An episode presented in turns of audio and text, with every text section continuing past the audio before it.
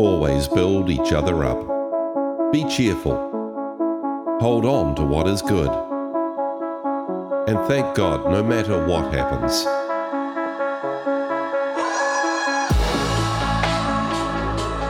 God Himself will put you together, spirit, soul, and body. If He said it, He'll do it.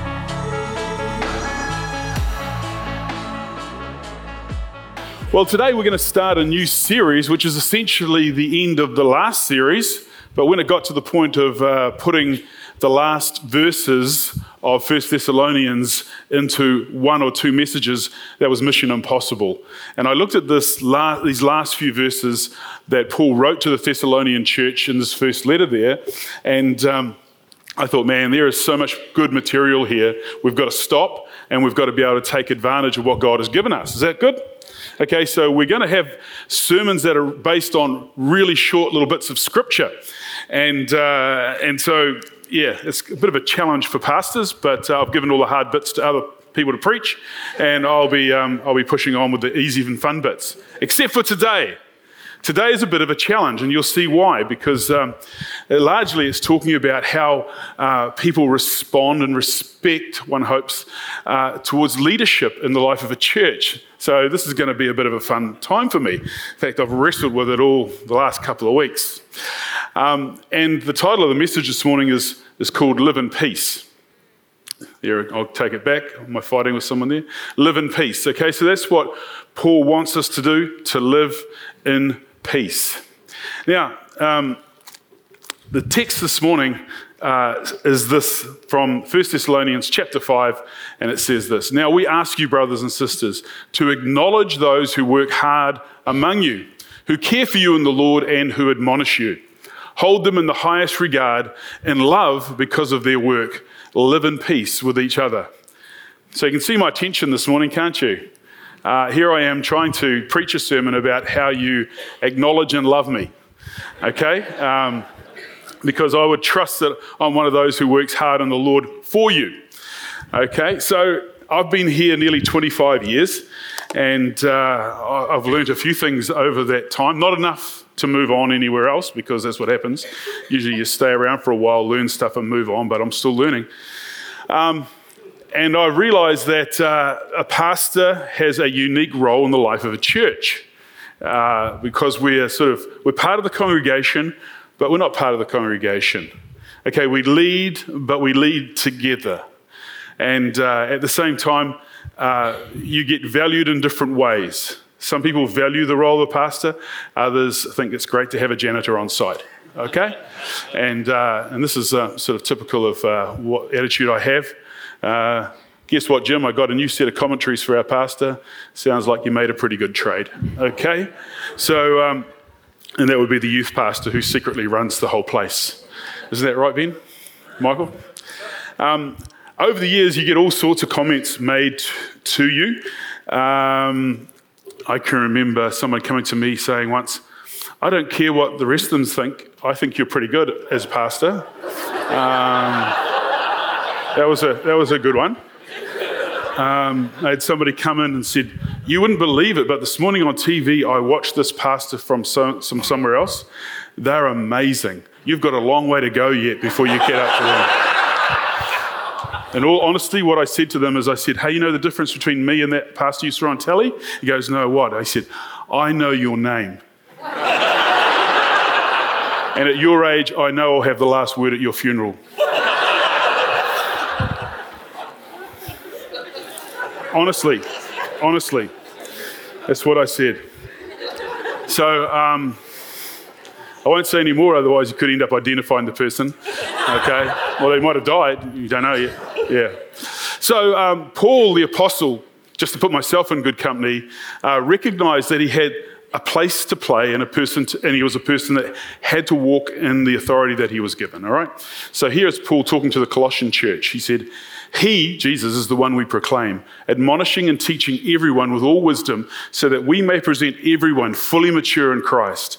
To this end, I strenuously contend with all the energy Christ so powerfully works in me."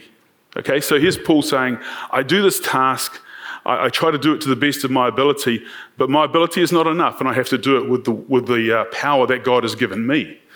And I can absolutely assure you that God's power on my life is a significant part of what gives me the ability to do what I do. Okay, I don't pretend to think that I can do this in my own strength. Up here is the loneliest place to be when God's not with you. So, so we believe and trust the same as what Paul did. Paul said also to the Corinthians, but by the grace of God, I am what I am. And this grace to me was not without effect. No, I worked harder than all of them, yet not I, but the grace of God that was with me. See the grace of God again. What Paul was talking about here is he was contending with a group of leaders who had come into the Corinthian church after he had been and established it. And they were rubbishing him. They were saying, oh, yeah, well, Paul might have done this and Paul might have done that, but we are the ones who you should really be listening to. We've got it all sorted. And Paul referred to them sarcastically as the super apostles, okay, because they thought that they were something. Now, Paul here was wrestling with this attitude of what it means, an attitude from others towards him. And he had to be able to graciously bring himself back to a position where he could give leadership, okay, without overstepping the mark and becoming arrogant.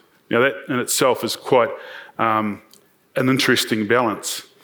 The last 7 years, as most of you appreciate, I've been the New Zealand Baptist national leader and spent a lot of time with church leaders. And so what I'm going to do this morning is just touch on what it is, that some of the dynamics that they face when they're in leadership as pastors, people who are wrestling and challenged by the dynamics of church life.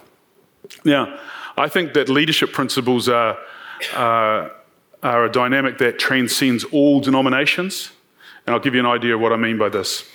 This is the not happening here. It's there now. Okay. All right. So there's different churches around, different sorts of churches. Some, like a Baptist church, they're a congregational model. We don't have high priests or bishops, okay? Yet there are other churches that do have quite a lot of authority centered around the office of the bishop or the priest. Pentecostal churches often operate in a similar way to this too. A lot of authority invested in one person. But my understanding is that it doesn't really matter what position you start from. If you start at this end, where you're sort of a group of leaders, or whether you start at this end when you've got all power and authority. True leadership only exists in the middle, when you take whatever you've been given, power or influence, and you win the trust and the respect of your people. Does that make sense? This is a universal principle, don't worry. If you're the boss who pays the wages and you have absolute authority over everybody, you could be down here. Well, they're not going to work for you just because of the wage packet. They'll work for you because they trust you and respect you, okay? And the same when you're a leader, when somebody else is paying the wages, so to speak, you also win trust and respect. And that's where leadership actually occurs. Does it make sense? Pretty simple, isn't it? I've run into a lot of people who say, I can't lead because no one allows me to. I say, well, there's a journey there and you've got to win their trust and win their respect. And then others who have tried to lead with all authority, and no one follows. So you're just taking a quiet little walk on your own. Okay, so authority sort of operates in that way, and I think it's all about trust and all about respect. Now, we've got a relatively short time together this morning, so as far as my talk is concerned, because the baptisms, that's a cool thing, but I thought, what are the challenges that church leaders face? Okay. And so this makes it a bit of an unusual sermon today, but when we're talking about respect and trust and all those positive things that leaders need to lead, I thought, what is it that we need to address in the life of the church? Not just this church. I'm not talking about this church specifically this morning. I'm reflecting upon the years of spending time with other churches and church leadership groups. So what are the challenges faced by church leaders? Well, one of the big ones has been power brokers. okay, over the years.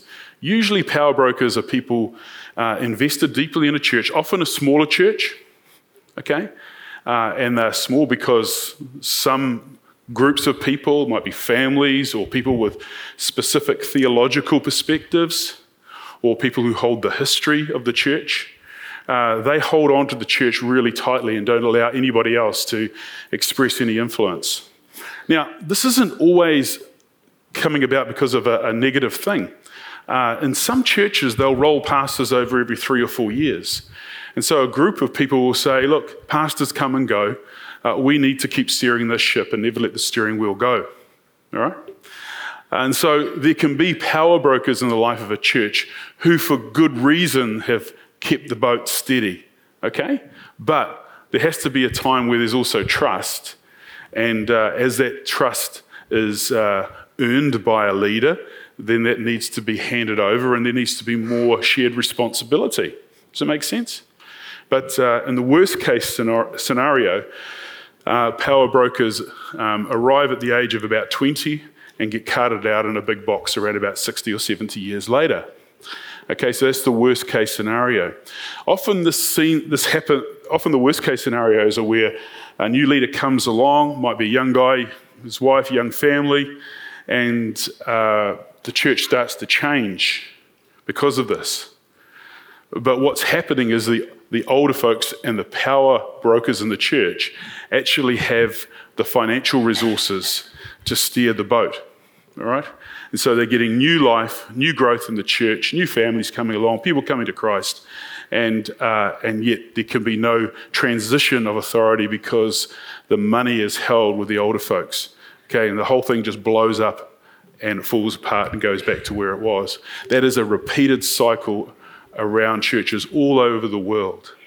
And for me, you know, hearing the young people talk about their encounter with Jesus this morning, fantastic. And as soon as they want my job, they're welcome to it.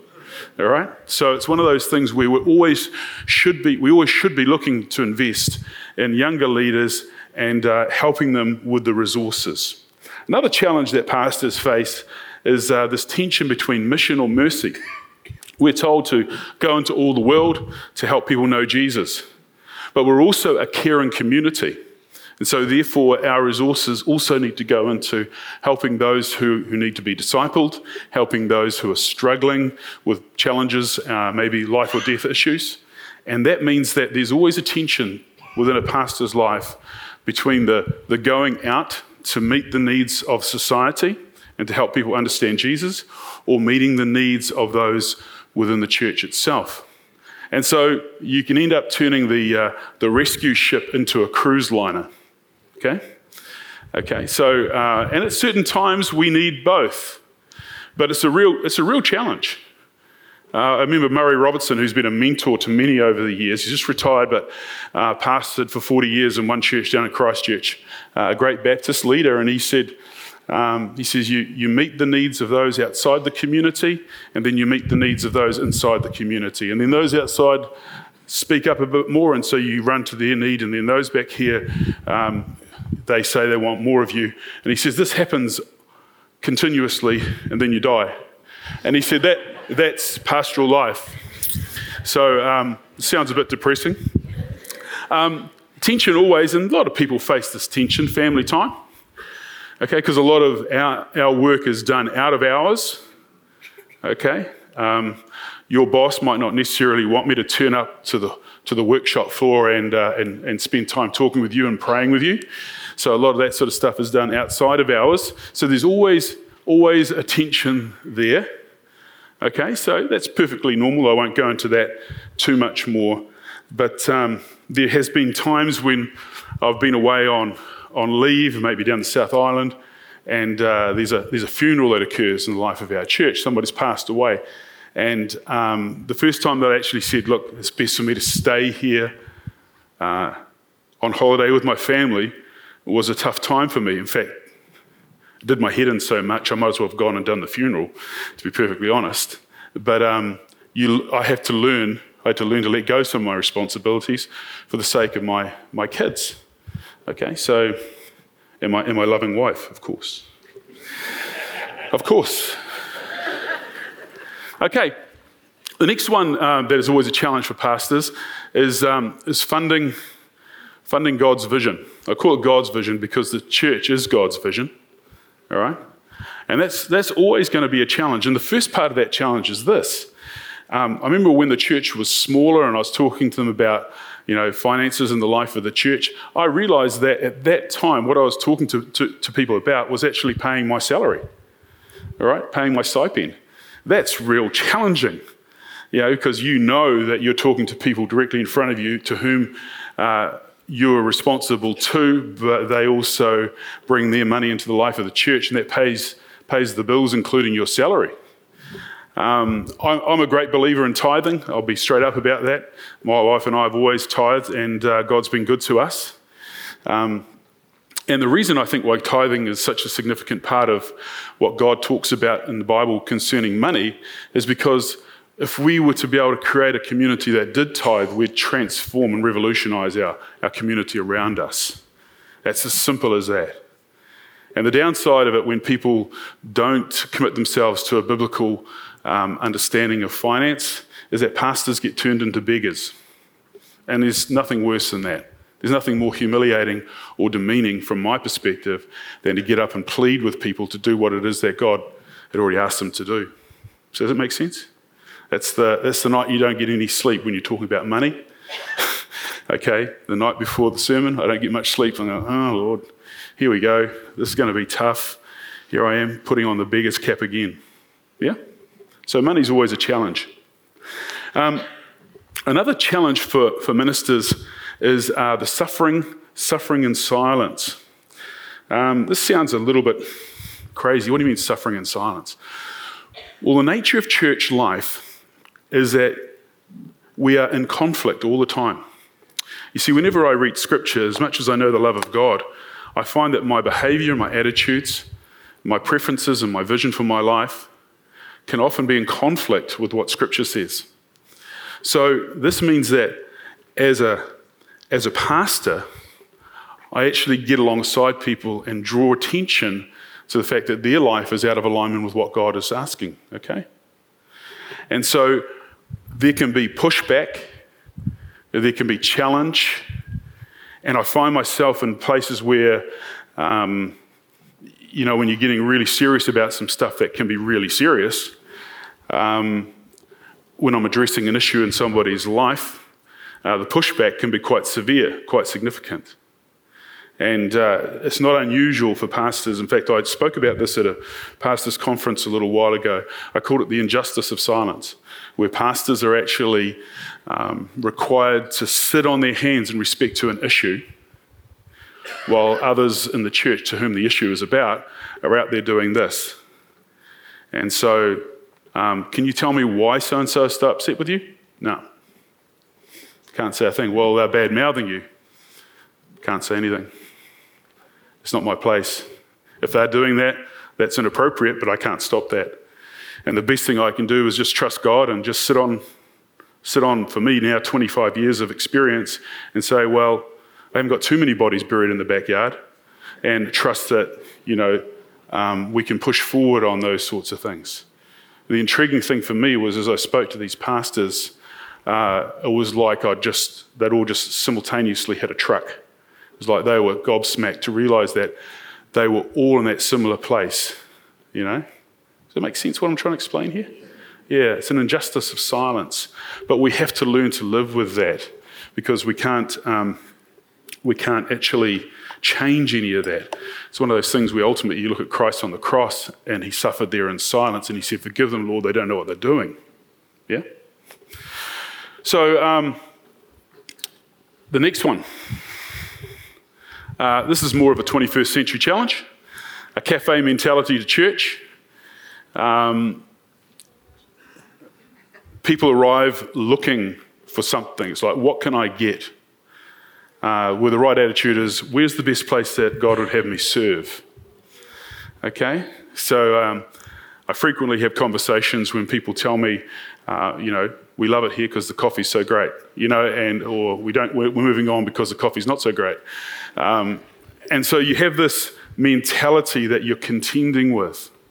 And it's a really difficult place at times for pastors to be, because over years, there's scenarios where people might have been involved in the life of the church for a decade or so. You know, you've spent time with them, prayed with them, done mission together, served together, and then they disappear. Just like the rapture happened and you weren't involved. You know, they disappear on you. And you go, oh, where's so-and-so? Oh, they're going off to another church. Oh, wow, you know. I spent months talking to them about their child and how, you know, we can work through some behavioural challenges, or, you know, when we really helped out when their mother was dying and she was nursing her mum. And, you know, so you do this thing at a relational level. And the challenge for a pastor is that after pouring your heart and time into people's lives who are going through difficult times, is that when people disappear on you like that, you have to be really careful you don't harden your heart, because there's going to be someone else who's going to have a similar challenge, and you can't project upon their scenario the experience, the negative one that ended up because of the last scenario like that. Does it make sense? I hope it all makes sense. Otherwise, I'll just tell the next service not to bother, eh?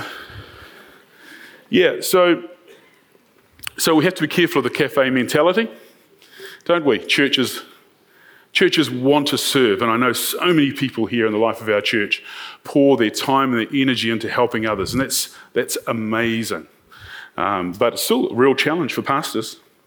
The other thing is keeping it orthodox. There is some absolutely crazy stuff out there when it comes to biblical interpretation. Man, you just think of some crazy idea, put it in the Google, and someone's beating you to it. Yeah? Honestly. You know, the amount of people who have been the Antichrist, I don't know if I'm even on the list, but I should be soon. You know, I mean, good night. And so keeping it orthodox is really important. And as much as, you know, you know from my own, if you've been around a while, you know that we really try to do our best to stick with Scripture. Okay, and say, what was Paul, what was Peter, what was Jesus saying? And what does that mean for us today? That's the big question, the so what factor. Okay, and that's really, really vital, really, really important to me. And I trust that that's one of the things that is important to you as well. Right, I just want to go back to that text. And I want to talk about Paul's quality control. Now, it sounds a bit weird. Paul put a quality control factor into this whole idea of how we should love and acknowledge those who serve us. And I just want to take you back to it. See, this is what we looked at before. Now, we ask you, brothers and sisters, to acknowledge those who work hard among you, who care for you in the Lord, and who admonish you. The word admonish is the key in this, in understanding this text. To admonish someone is to correct someone with goodwill, okay? Not to scream in their face. Okay, that's not admonishing. That's just nutting off. But to admonish someone is to get alongside them and say, hey, you know what? Game of Thrones is not good family TV. Just thought I'd put it out there. Okay? No, I joke, but there can be things that you do and you say to somebody and then they disappear on you. You're like, oh, what's happened there? Oh, they've gone to a church down the road. Why? Because I actually sat them down and said, look, the behaviour, the attitude, the words, the direction is not what the Lord would have for your life, okay? And so as soon as that happens, they're gone. And you go, well, this admonish thing is actually a responsibility that I have on my life. And again, lose some sleep. Don't get much sleep. Lose sleep when I know that I have to go around and chat with somebody and say, hey, listen, you know, the way that you're treating your wife or your children, we've really got to work on that. And I'm prepared to set you up with some help. Phew, gone. But I think this is the key to this whole verse, because if you don't have someone in your life who you allow to admonish you, then you're really just a lone ranger. You're really just doing your own thing. And you might think you're super spiritual, but tell you what, we all need people who tell us how our behaviours, our words, our attitudes are received by others. And we should be embracing those people, because better is the rebuke of a friend. Proverbs says that many times. Or a wife. That's right.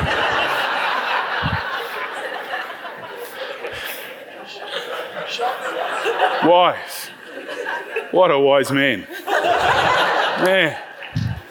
And it's not even Mother's Day. That's next week. So when you stop and you think, gosh, am I the sort of person who acknowledges and has respect for the leader? You ask yourself the question, how would you respond if that leader would get alongside you and say, hey, bro, I'd like you to have a look at this. Have you thought about this? Or help me understand why this is going on in your life. You'd ask that question. When you get asked that question, do you go, wow, yeah, I think I better work that out or work that through, or do you head for the hills? I'm out of here. How dare you speak to me like that? Who do you think you are? Who made you God? That's that Lone Ranger spirit. And so we finish. Because as I say, we didn't have a great deal of time today, but that's all good because we did a lot of the good things, by reading this again. And it says, now we ask you, brothers and sisters, to acknowledge those who work hard among you, who care for you in the Lord and who admonish you. Hold them in the highest regard and love because of their work. Live in peace with each other. It's all good, isn't it? Yeah. I like that. Okay. Thank you.